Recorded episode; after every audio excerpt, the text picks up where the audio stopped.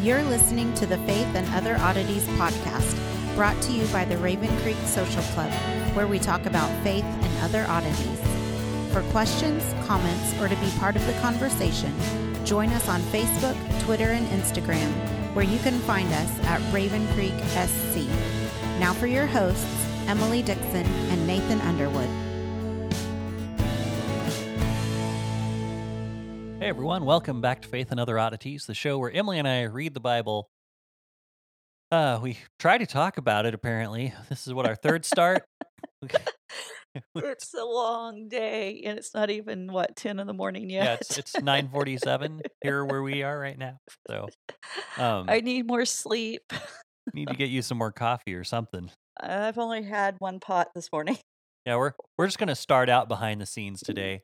Um, But this this is the kind of thing you're you're here for, right? I hope so, because I mean, yeah, it's. Uh, we've just been chaotic at our house, and so I'm like trying to focus on stuff, and it's like, oh, it's Friday, it's time to record. I need to get in the groove, and I don't think I've managed it yet. So, Well, part of that's your Uh, own fault for getting a dog. Well, he's cute.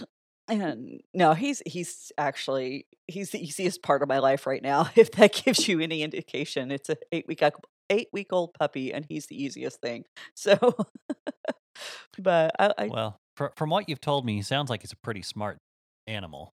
He he is. He's already going to the door. He woke me up. Uh, he came to my bed last night at two o'clock in the morning to be let out. So you know, for eight weeks, I'm calling that a win.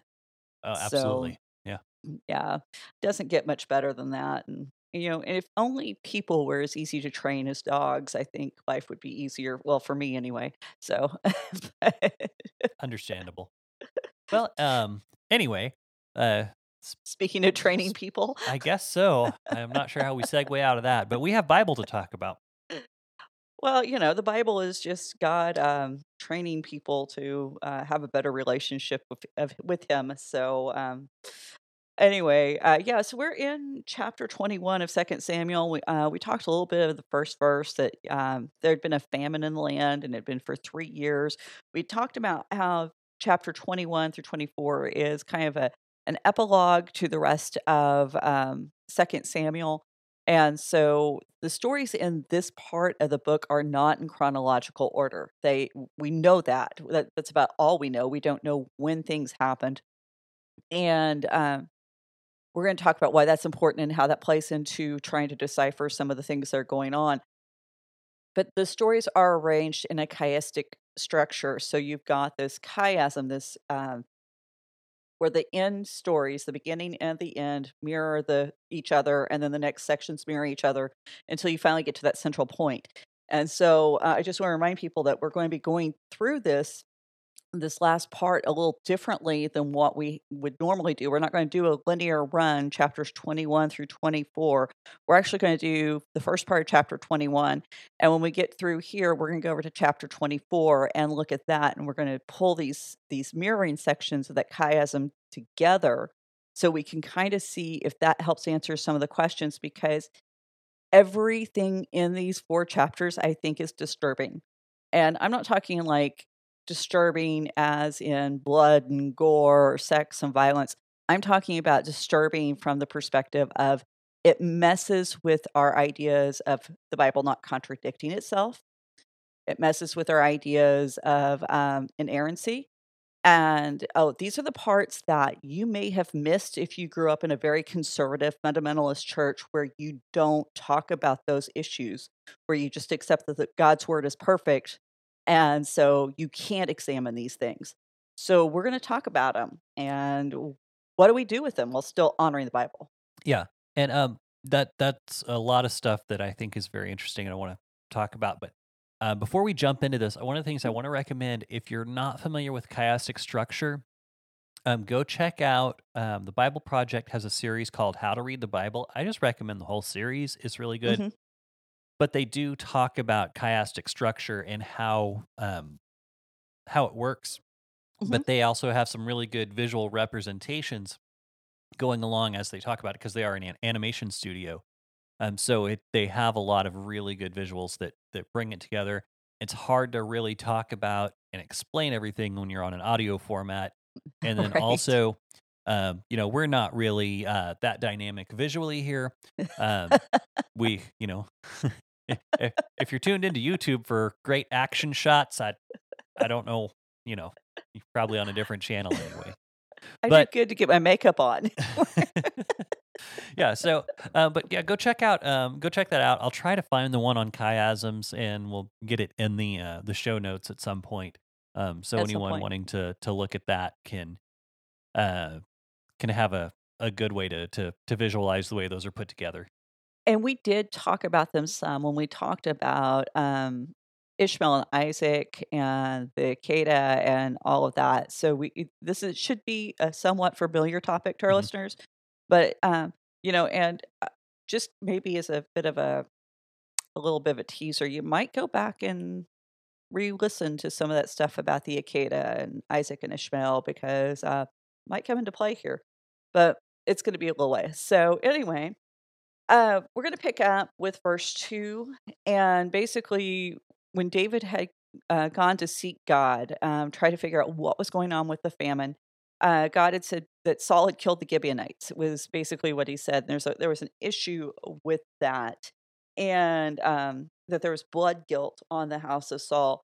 So, verse 2, David calls to the Gibeonites to speak to them. And I, I think um, this immediately calls into question. Now, we talked about Zamora had suggested that maybe this had happened even before David was a king. Now, the verse, I'm trying not to sneeze here if you're wondering why I'm doing. Uh, the verse says uh, that the king called to the Gibeonites. So I think that calls into question Zamora's idea that this happens before David's king. Uh, it doesn't completely rule out the possibility.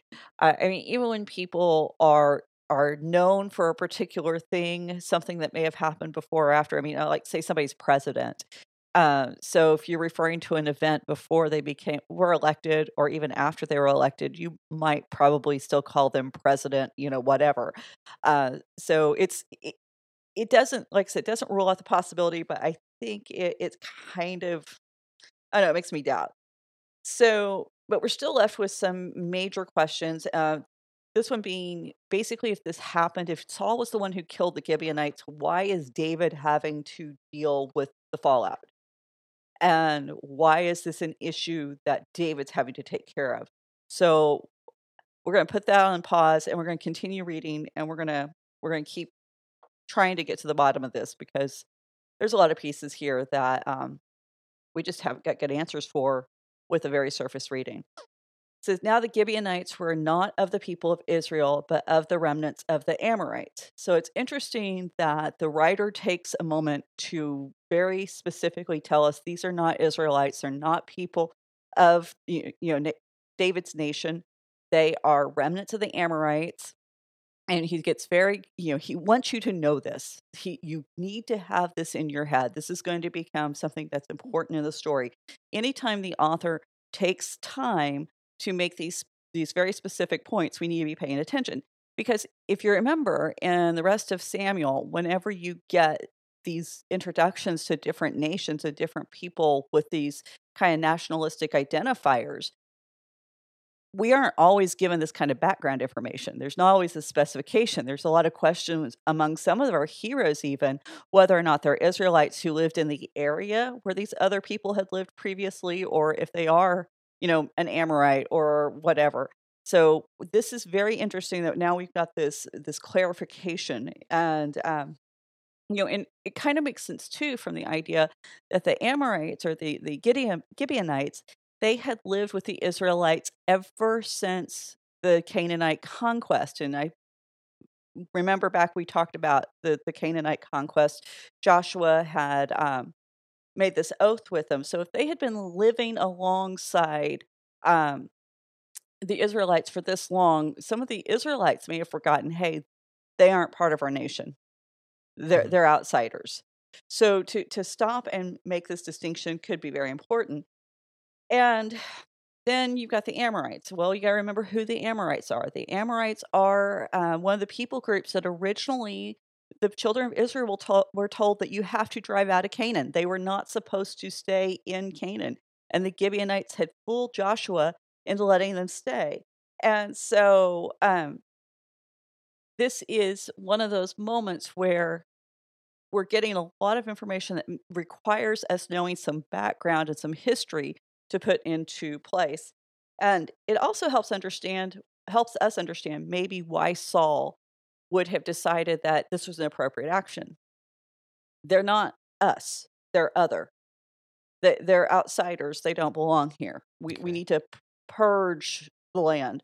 So, continuing on, and it says, Although the people of Israel had sworn to spare them, Saul sought to strike them down from his seal from for the people, sorry, down in his seal for the people of Israel and Judah. So we have the allusion to the oath that Joshua had made, um, which is why. And you know, uh, I I find it interesting. I, I'm I'm gonna uh, latch on to something here, and I'm not sure if you were planning to go on this. Um, okay. But it says, "In his zeal for the people of Israel." Mm-hmm.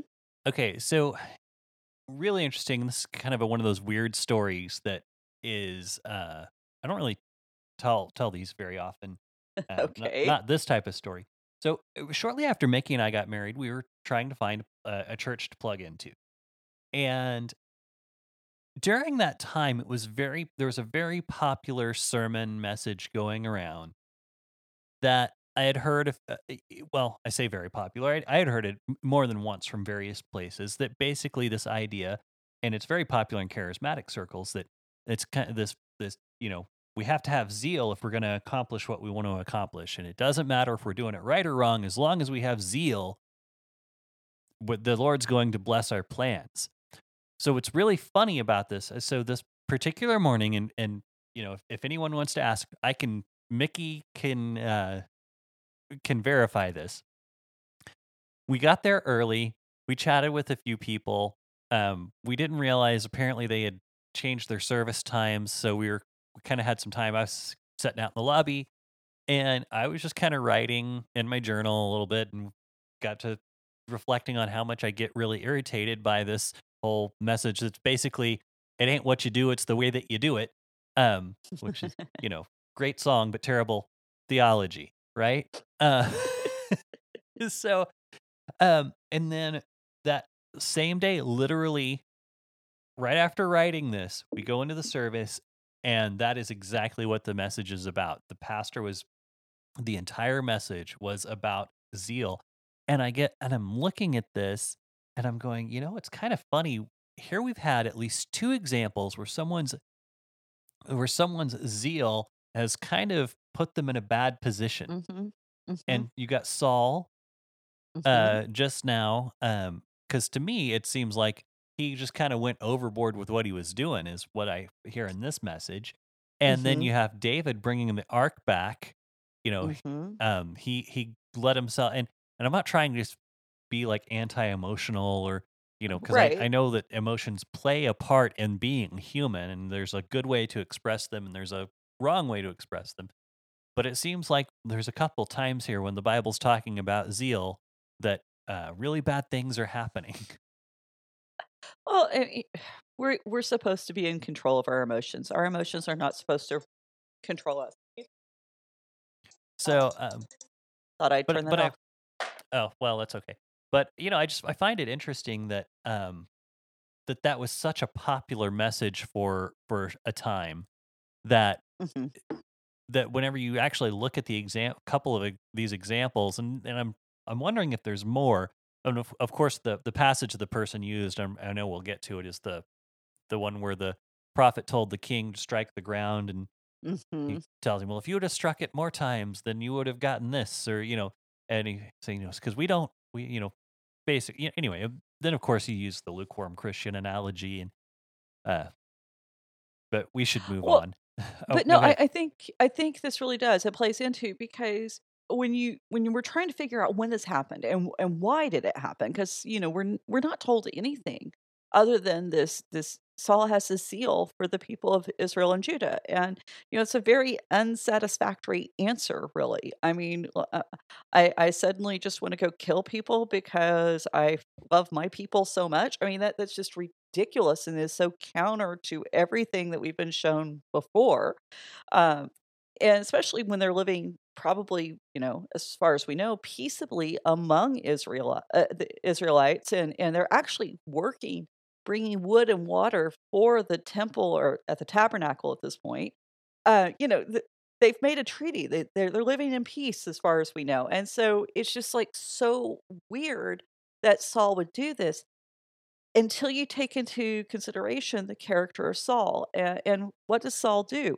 Saul is always the guy who goes too far. Mhm. He's the guy who he's, you know, supposed to wait for Samuel to offer the sacrifice, but he can't wait, so he makes the sacrifice. He's the guy who um you know, he's going to make the rash vow. He he's over overly religious. We talked about this when we were talking about First Samuel. He's overly religious. He loves the forms. He likes to to take those ritual things and just go a little too far with them. And so you can kind of see this in Saul that he would go, well, you know, they didn't take it far enough when they made the conquest, which he was correct as far as these were people who should have been driven out. But since there was an oath, that oath needed to be honored because the name of the Lord had been invoked and the oath Mhm. had been made in the name of the Lord. And so it, Which is the of- definition of taking the Lord's name in vain. precisely precisely and so you know you don't get to do that and um so it, it's really it, it's a it's a difficult story to try to put in place unless you know the character of Saul I think but then you know even that still kind of leaves you wanting and I think really the point is the writer doesn't care about the specifics of the story. The writer cares that you get the point of David's story because that's really who the story is about. Yes, Saul did this.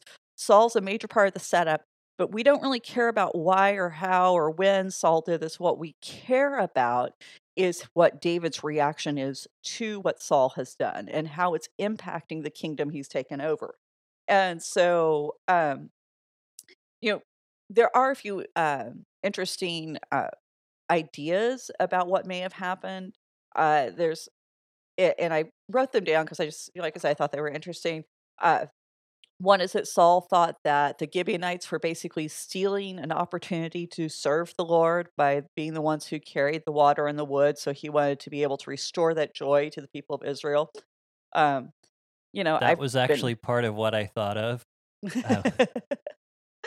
You know and that's but that's Saul. That's I mean it totally makes sense with the way his mind works. Um, another possibility is that when Saul killed the priest at Nob, remember that was a big deal. Uh, David had gone to the holy place where the Ark of the Covenant was. The priest had given him the showbread and the uh, sword of Goliath, and Saul was so angry he had all of them killed.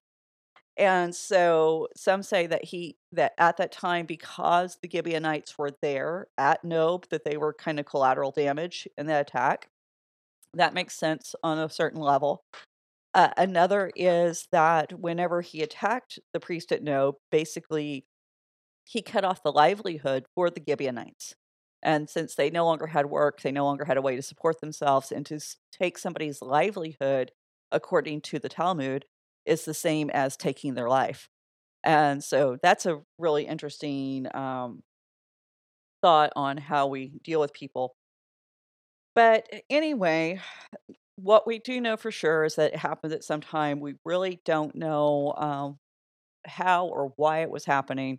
Uh, the writer doesn't care, and evidently, he doesn't think you should care. He wants you to focus on David. So, verse 3 And David said to the Gibeonites, What shall I do for you? How shall I make atonement for that you may bless the, bless the heritage of the Lord?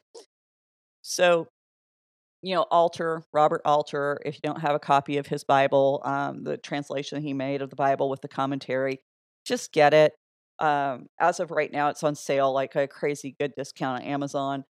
Uh, you won't regret it. But he's he is so good at looking at the forms and the patterns and the structures of the way people talk and the way they're presented. And one of the things he picks up on in the speech is this is not how the David of Samuel has spoken before the David of Daniel, uh, I'm sorry, of Samuel is very eloquent. he speaks kind of in these very ambiguous phrases. He he does not lock himself into one position because he is very politically savvy. And so now this guy with talking here, I mean, this is very straightforward. This is very humble. This is not the David we've seen before. So Alter sees this as evidence that this section of Samuel was definitely written by somebody else. We talked about how that phrase that opened the, the this passage that David went to seek the face of the Lord, not to inquire of the Lord, was also evidence that this was a different writer. And it could be the Bible never says Samuel was the one who wrote this. This was imposed by tradition. And if you want to look at some other uh, theories about who uh, wrote Samuel, how it may have come together. We talked some of that about some of that at the beginning of this series, so you can go back and listen to that. But um, you know, this really begs the question: Why is David having to atone for Saul's Saul's actions? and that's really kind of at the core of this whole passage. Why is David doing this? Why is he the one addressing a wrong done to Saul? And you know, one very real possibility is that when we're looking at the structure of a nation, even though the person who is king may change, they're still the king. They're the mm-hmm. king of that nation. They're still representing that God. And so just because Saul is no longer king, the king of Israel is still present. Mm-hmm. So it is David's problem. And, you know, we see this every four years. You know, somebody else gets voted into office and they ha- have to fix the problems that the last president fixed. And it, it, happens every year. And if you know the last president did something that is working out to be good under the new president's um, administration, the new president claims uh, credit for it. And if it works out badly, the new president says, well, it's his fault. So, you know, it still happens. Mm-hmm. Is and uh, you know, I don't care. Um, like I said, not not taking sides or making any kind of political statement. This happens every single time, um, or at least it seems to. Let me put it that way. So I mean, it's happened every time I've seen it. yeah, it's his fault. Um, but the you know, so the, the issues of the old regime don't disappear just because you have a new leader. And I guess that's true of kings and presidents.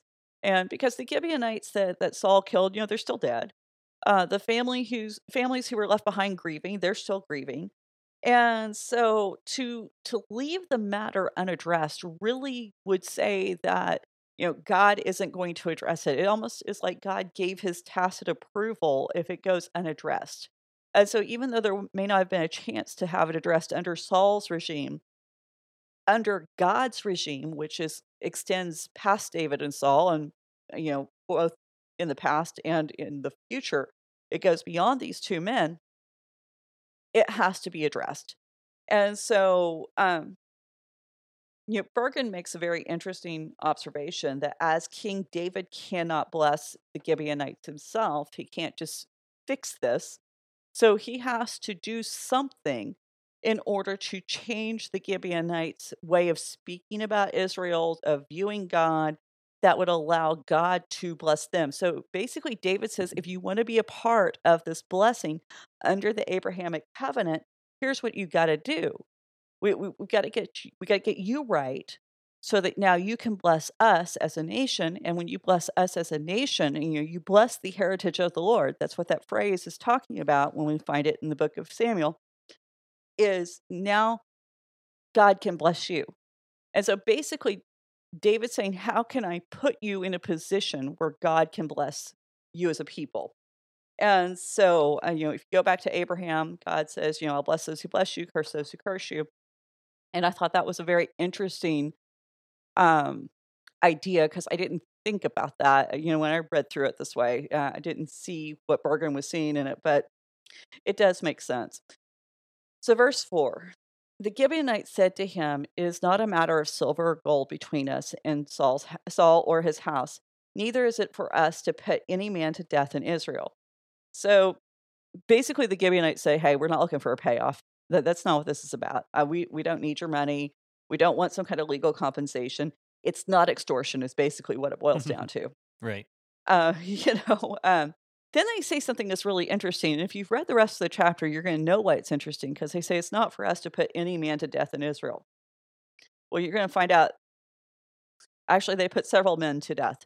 So, what are they saying here?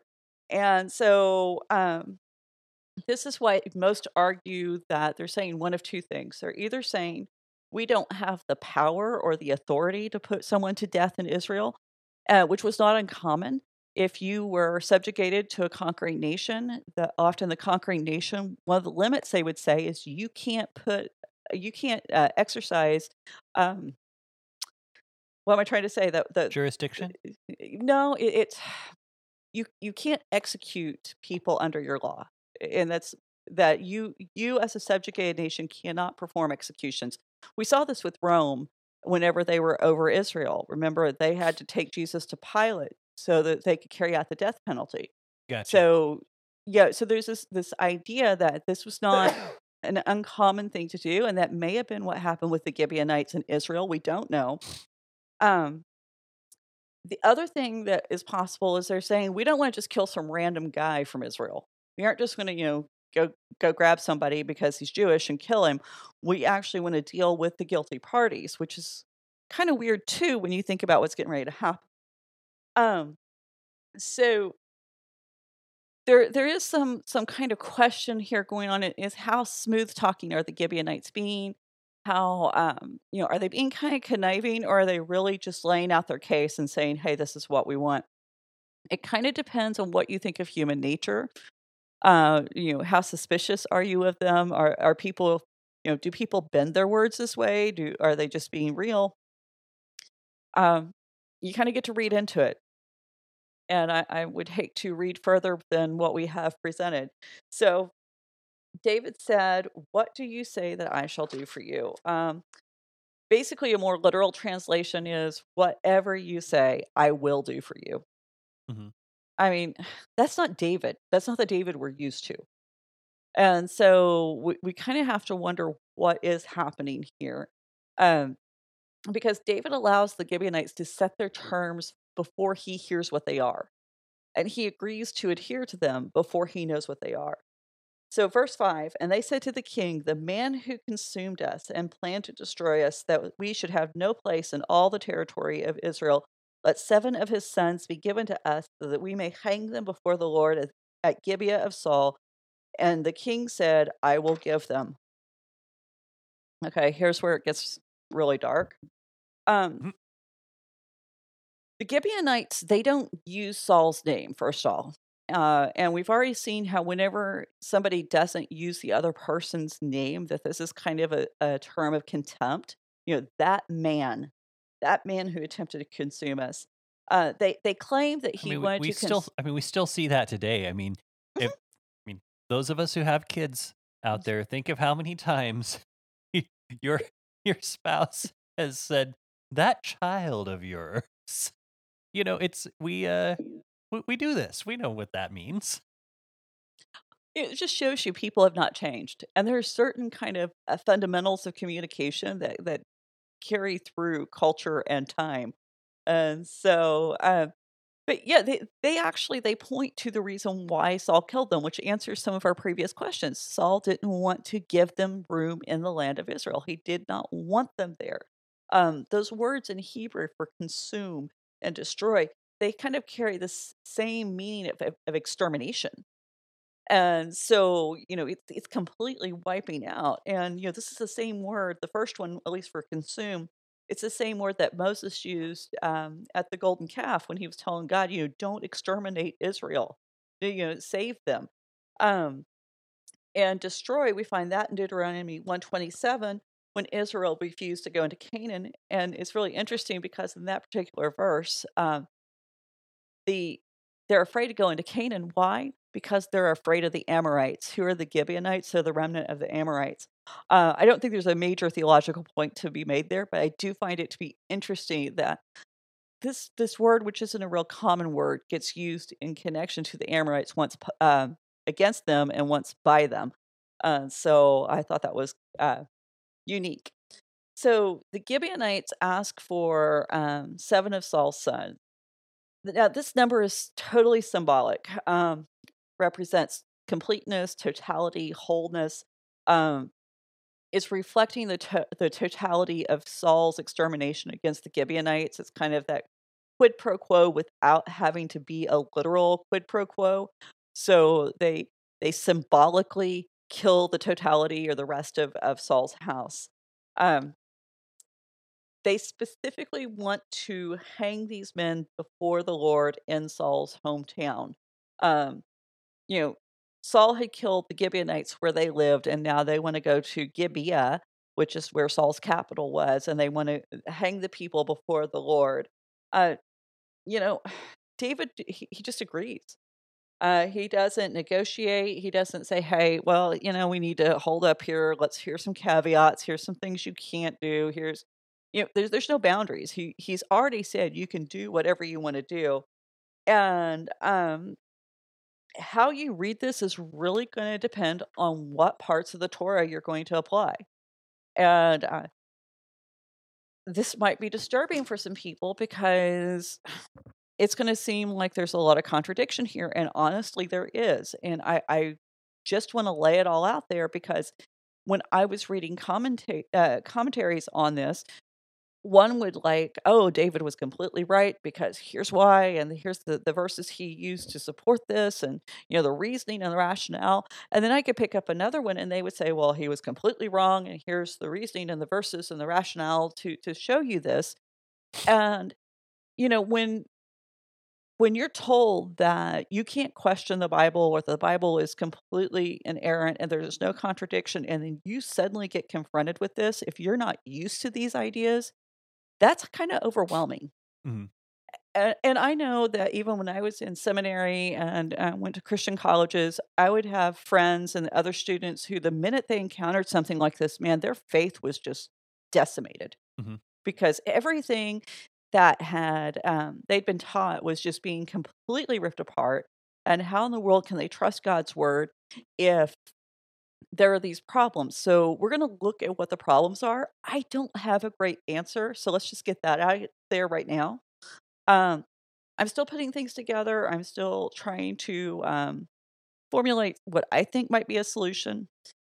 But honestly, in everything I'm reading, I'm not coming up with anybody who does have a great solution of what to do with this particular instance in David's life.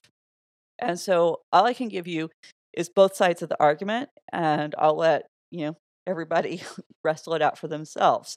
So, um, if we read this negatively, if we say that David absolutely should not have done this, then we're going to cite Deuteronomy twenty four sixteen. It says, Fathers shall not be put to death because of their children, nor shall children be put to death because of their fathers. Each one shall be put to death for his own sin. So obviously, this seems like a very clear violation of Torah. Mhm. Deuteronomy 21, 22 through 23 says, And if a man has committed uh, a crime punishable by death, and he is put to death, and you hang him on him on the tree, his body shall not shall not remain all night on the tree, but you shall bury him the same day. For a hanged man is cursed by God. You shall not defile your land that the Lord your God has given you for an inheritance. And we're going to find out later that this, yeah, these men, not only are they being taken to be hanged, they are actually left hanging for a, a period of time. And we'll talk about how long that was. Uh, so in this episode, it seems that David is at least condoning two blatant violations of Torah. Mhm. Now, one of the reasons, this might be one of the reasons why the writer makes such a point about the fact that these guys are not Israelites. That uh, the Gibeonites, they're not Israelites, they're not under Torah. So therefore, they they can do this. There's no violation of their law to do this.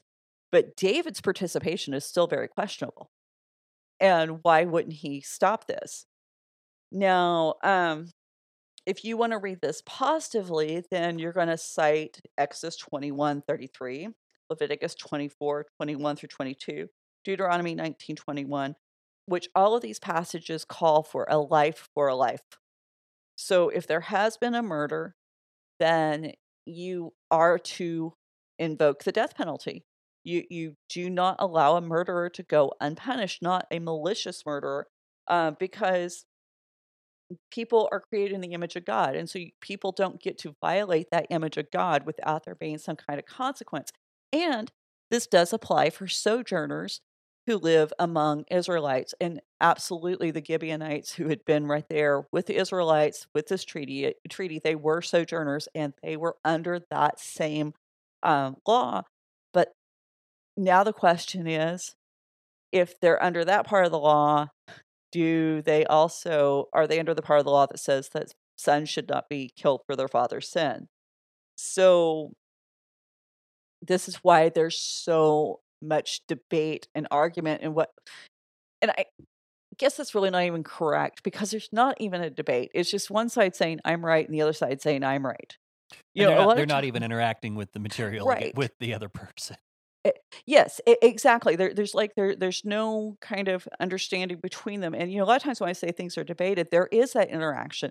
There is that room for conversation, and that's one of the things I love about the academic circles is there is debate and there is the, this ongoing uh, back and forth that, that happens until there is some kind of understanding that everybody can kind of be comfortable with or you know they believe is correct even if it doesn't make them comfortable.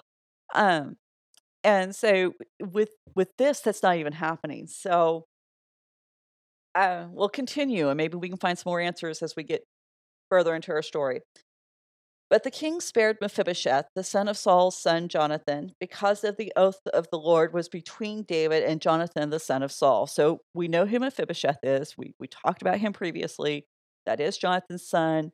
Uh, when Jonathan and Saul were killed, the the nanny heard that David was going to be taking over the throne. She grabs the kid up. She jumps out a window. She his feet are broken, and he's taken to Lodabar, uh, where he he lives until David remembers the oath, and then he brings Mephibosheth back to his castle to um, to eat at the king's table for the rest of his days. And of course, he just made that big appearance with the uh, Absalom's revolt, where um, good old what's his face uh, had lied about him and said, "Never will you know, forget him." You never will forget him. Um, but you know, he was basically lied to, uh, lied about, and he had proven that you know you're my king. You know, David, you're you're the the king. I'll do whatever you want. But um, so David spares Mephibosheth is basically the point, and um, you know, we already know that David has uh, acknowledged and upheld the oath, at least in regards to Mephibosheth. But on the other hand, so hold on, I'm getting ahead of myself my notes. Because we have a problem with the dating, um, you know, this seems to suggest that this event happened after Mephibosheth was already with David, that David already knew he was alive. Because remember back in that story, the first one, David says, "Is there anyone still alive? You know, is anyone still uh, still around?" It sounds like he doesn't know, and so it sounds like he's already found Mephibosheth in this verse here, and he's already said, "Okay, yeah, I'm taking care of him, so I'm going to make sure he's okay." And but then at the same time, that there's this idea that maybe this happened before Mephibosheth was brought into Jerusalem, because David um, is like, is there anyone left? Is anyone still left alive? And maybe he wondered whether somebody, the rest of them were left alive because he killed seven of them already. And so this really doesn't help with our dating or our timeline because you can make that argument both ways. And also, if you remember back when David was fleeing from Absalom, remember Shimei came out and said, You know, you, you killed everybody from Saul's house. You're a bloody man, and, you know, how dare you? And you're an awful man who stole the, the throne. Shimei could have been referring to this. Hmm. So we, you know, so it, the verse answers absolutely nothing. Is basically what I'm saying. We we can we got arguments um, both ways. So in verse eight, David takes two sons from Rizpah, Armoni and Mephibosheth. Now, this is a different Mephibosheth, but it is kind of interesting that he does kill a Mephibosheth, which kind of uh, some of the sages and, and scholars have kind of read into a little bit of a vicarious uh, action that David did wish Mephibosheth to be dead, the Mephibosheth in his courts to be just as mm-hmm. dead mm-hmm. as the rest of them. So that's that is interesting. And then he took five sons from Merab, Saul's daughter. So these are actually Saul's grandsons.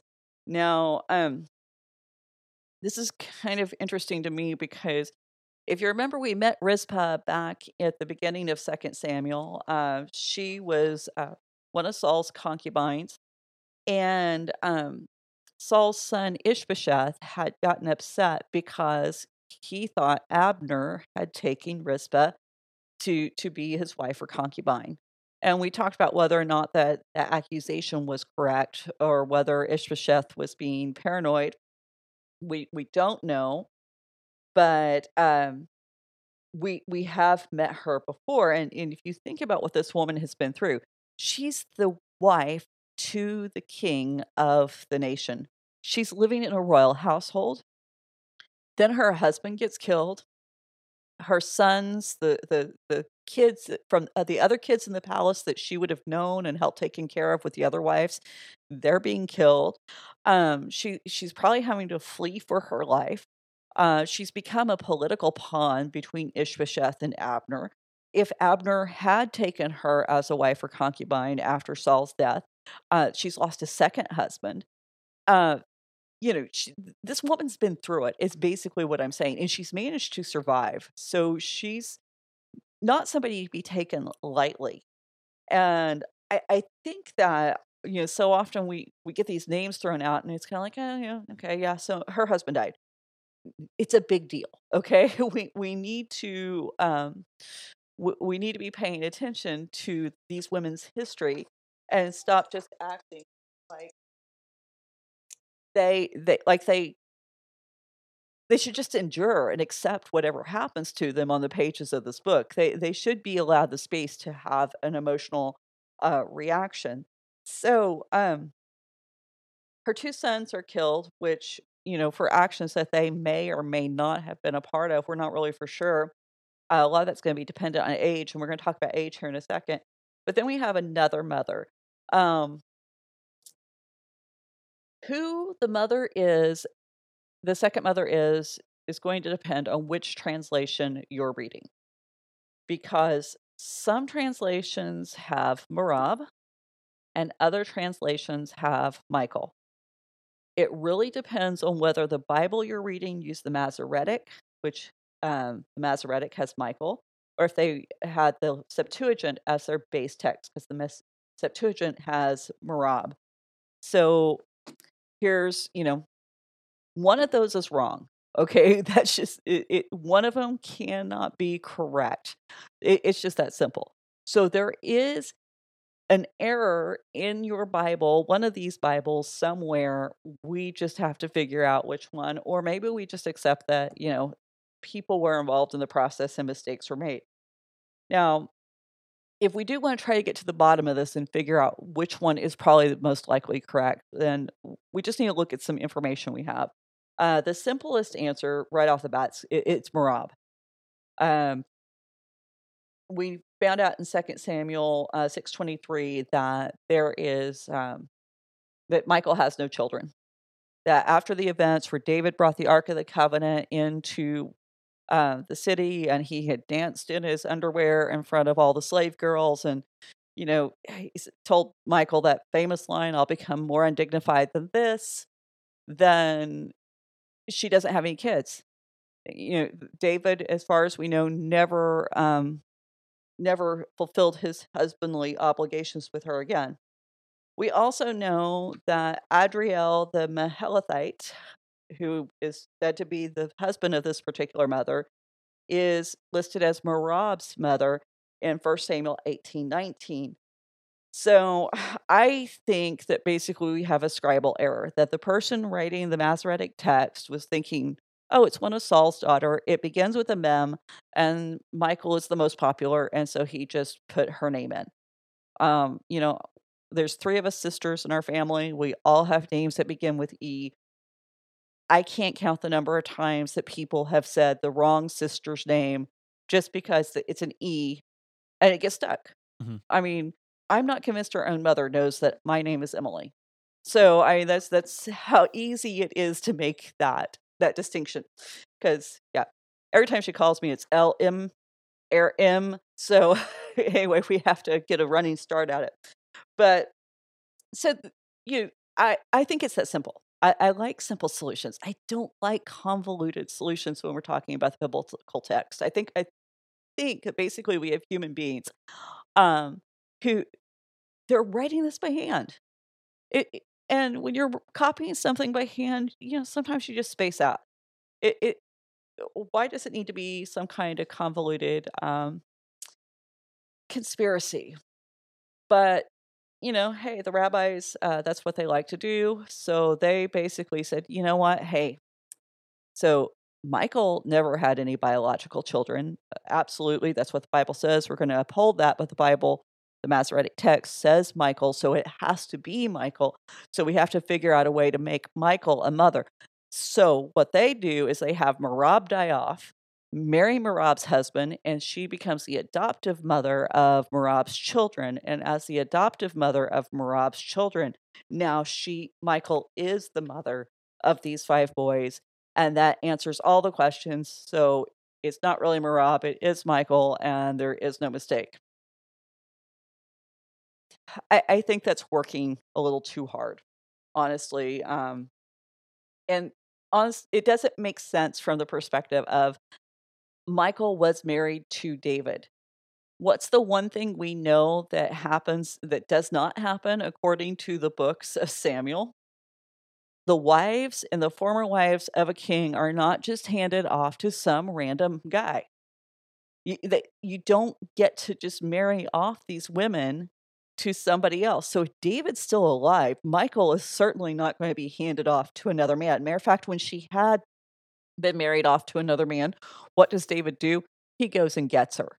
He has her brought to the castle. He returns her back to his home because you cannot have the wife or the one time wife of the king off living with some other guy. That's a political statement no king can afford. So mm-hmm. that's the reason why I am a fan of the simple explanation.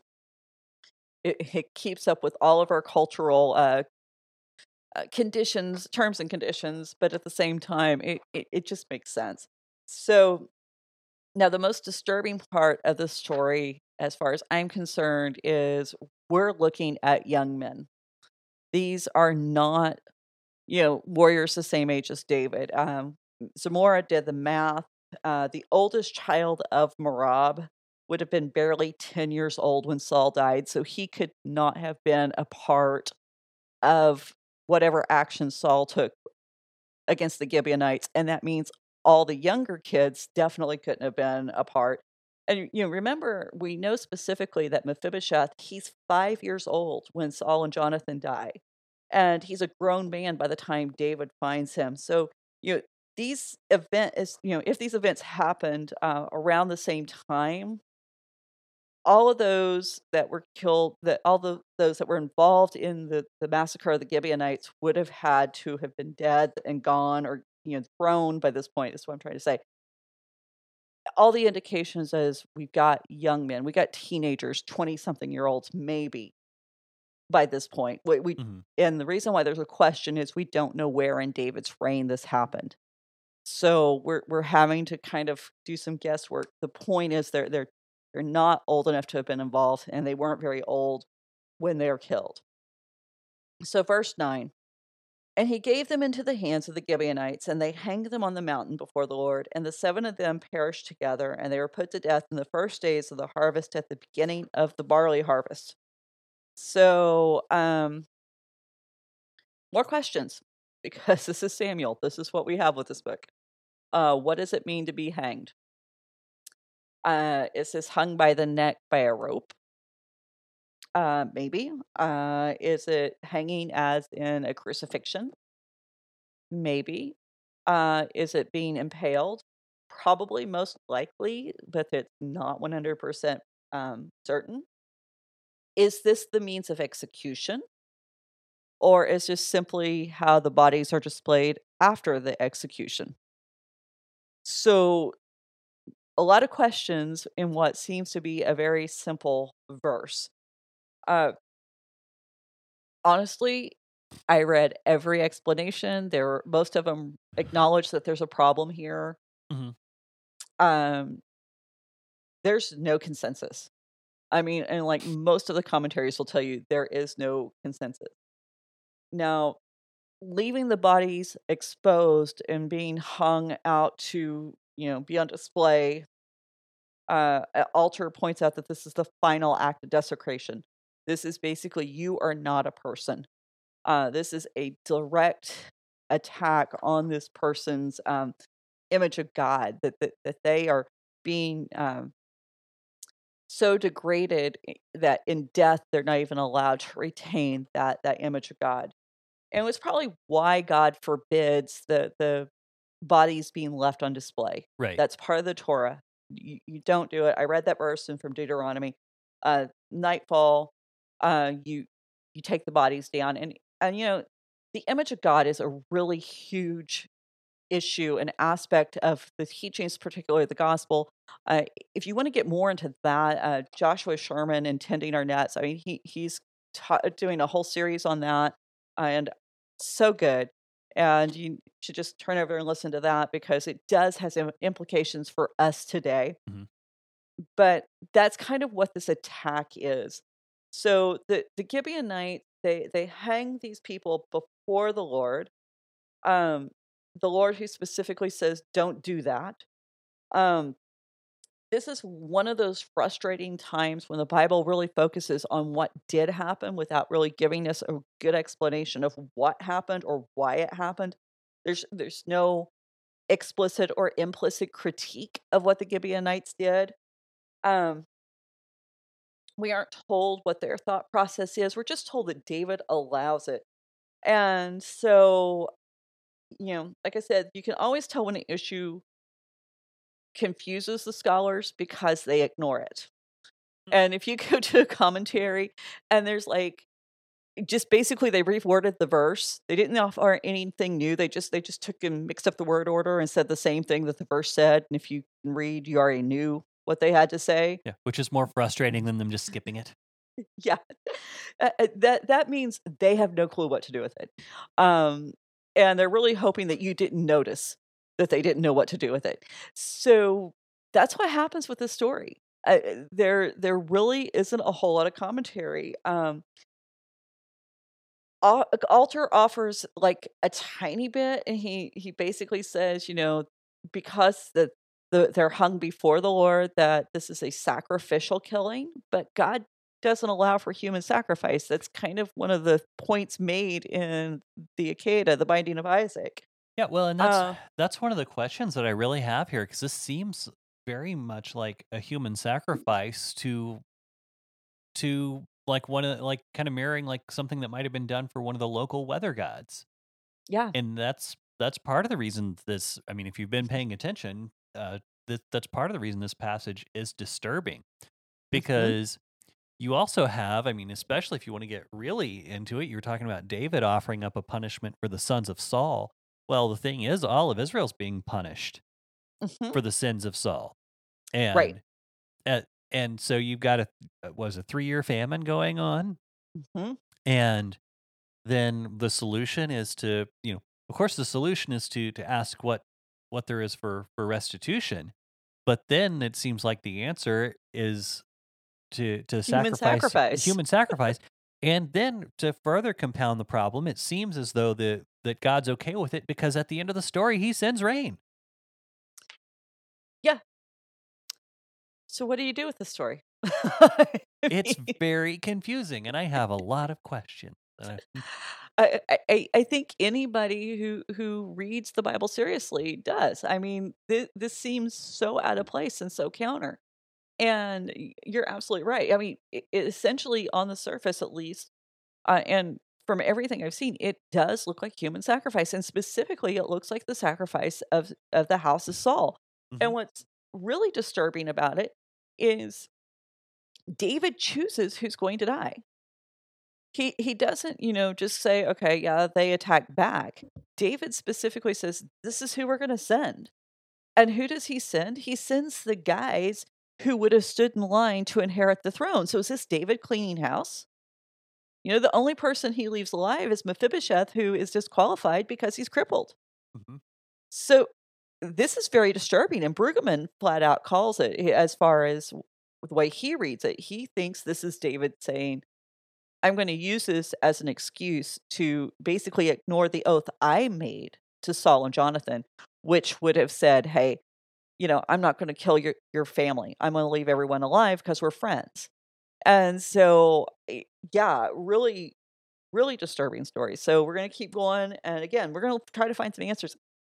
I'm working, uh, you know, I'm working ahead, and I've got some some notes ahead, but I still haven't found anything that just I go, ah, that's it. You know, there, there's times that you're looking for an answer with a disturbing passage, and you'll finally read something, you'll you'll see something the right way, the light will bounce off of it right on the page, you know, and you'll you'll understand it.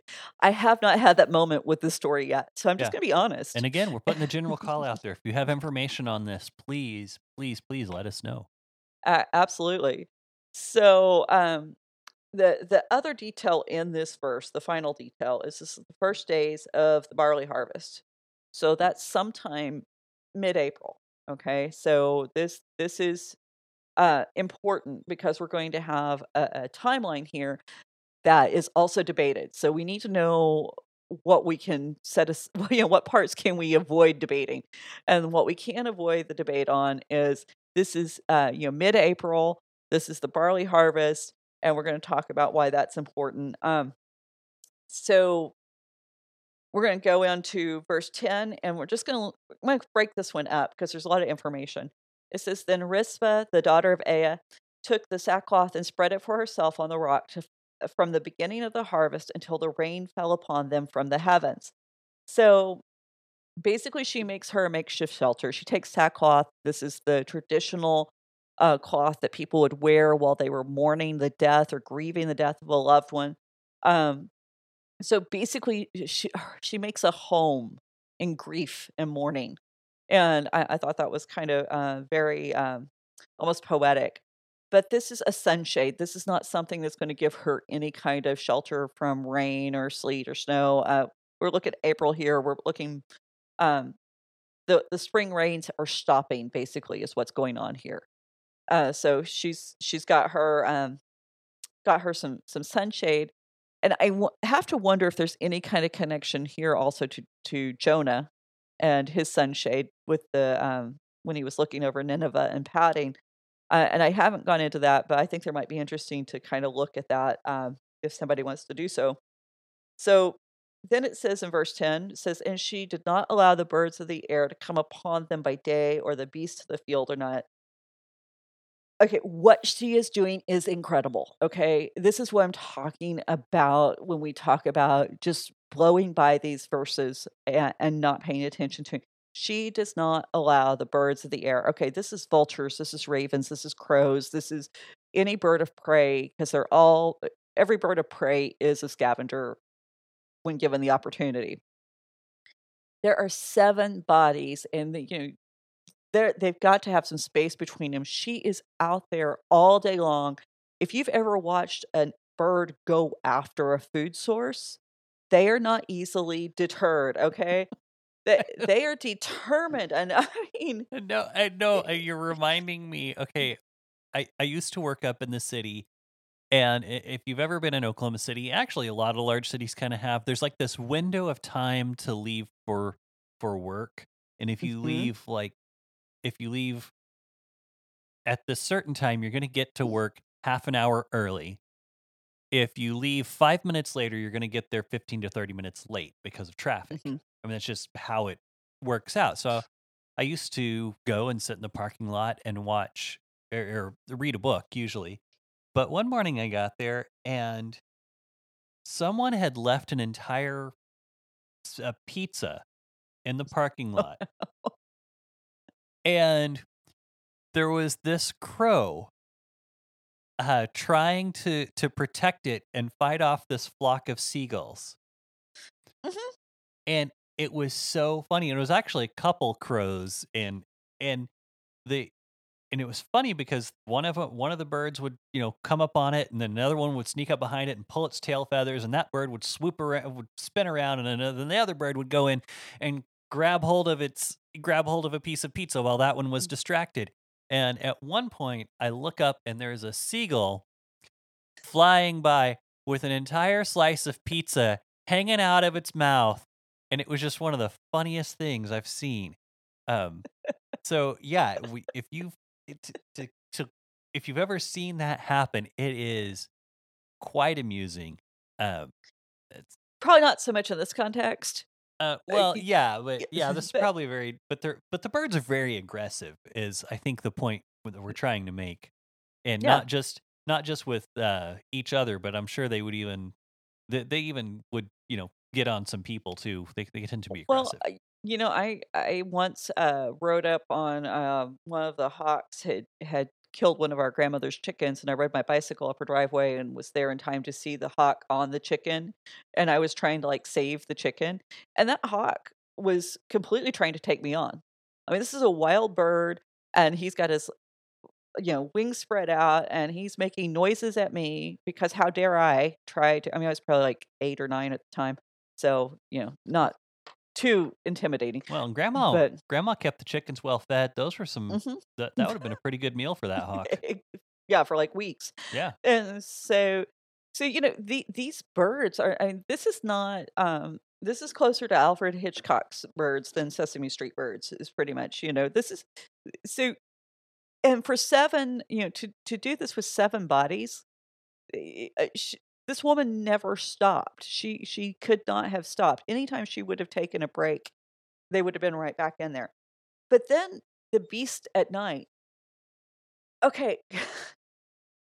We're talking bears we're talking lions we're talking leopards we're talking actually a whole host of wild large cats that live in this area um jackals. I mean she's not running off rats or mice she's running off serious predators. And you know remember david convinced saul hey i can take on goliath. Why can i take on goliath? Because i face these animals. This is what makes me a great warrior. And so here's this woman who is basically doing what David did for the sheep, and she's doing it for the these loved ones. Because even though uh, sons were not her sons, they would have been her her half grandsons. I mean, they're they're still part of the family. She probably would have known them, and so you know, David is taking on a task. I mean, sorry, Rizpah is taking on a task that's on par with anything David has done as far as taking care of being a shepherd and, and watching over flocks and and pr- defending the the uh, vulnerable and the helpless. Mhm. And so Bergen actually says Rip, Rizpah represents perhaps the supreme expression of maternal loyalty in the Bible. And um, we're going to talk about why she did this because uh, her primary goal and what she's doing is she knows she cannot stop the flesh from rotting. That, that's not what she's trying to do. She's trying to preserve the bones. Preserving the bones is a big deal. And so we're going yeah. to talk about uh, that, and we'll talk about that more in the ep- next episode. But um, you know, I just man, th- this woman, uh, I just think it's too easy to to read that and go, okay, she kept the birds away, she kept the beast away. No, she was keeping serious predators away. She was working hard. And how long did this last? Because there's some good indication that it could have actually been a matter of months that she did this. And we're going to talk about um, whether that's a correct reading or not and how that's going to impact how we view what's going on here. So, anyway, I'm going to call it quits right there. And uh, we'll finish up the story probably next week. And then we're actually going to look at chapter 24 some too. So, see if that helps us understand a little better. Okay. Well, that seems to work. So I hope so. We'll give it a shot. yeah. Well, there's there's lots of definitely lots to think about here. I'm I still don't have all my questions answered that I wanted answered, but maybe you'll find them between either. now and next week. So I hope so. you, you, you're good with that. You know, do that in a week. You know, where people have been arguing for centuries. Just wrap it all up. Sure. Yeah. No, not a problem. No pressure. I got it. So, all right. Well, hey, everyone out in the internet world, um, hopefully you enjoyed this. And if you did, please uh, share this with a friend. Uh, write us a review on uh, iTunes, Stitcher, wherever it is you get your uh, fine quality or other quality podcast. Um, let people know what you think. And uh, in the meantime, if you want to be part of the conversation, uh, hit us up on Facebook or Twitter or Instagram at Raven Creek SC. Uh, if you want to get uh, more direct contact, you can hit the uh, contact page on ravencreeksc.com and uh, just send us an email and let us know if you have any questions, comments, or if there's anything in here that you think that uh, we're missing. Um, or like I said, you know, anytime we we uh, have information that we we kind of go, oh, we don't know what to do th- with this. If you have information we don't have, send it our way. We'll be glad to take a look at it. Absolutely. So, I'm always loving new information yes, about most things. uh, fair enough. So that being said, um, thanks for joining us, and we'll see you next time. Thanks. Bye. Bye. You've been listening to the Faith and Other Oddities podcast, a Raven Creek Social Club production. Don't forget to follow us on Facebook, Twitter, and Instagram. If you like what you've heard, please write us a review on iTunes or consider supporting us on patreon.com slash ravencreeksc. As always, thank you for listening and don't forget to join us next week.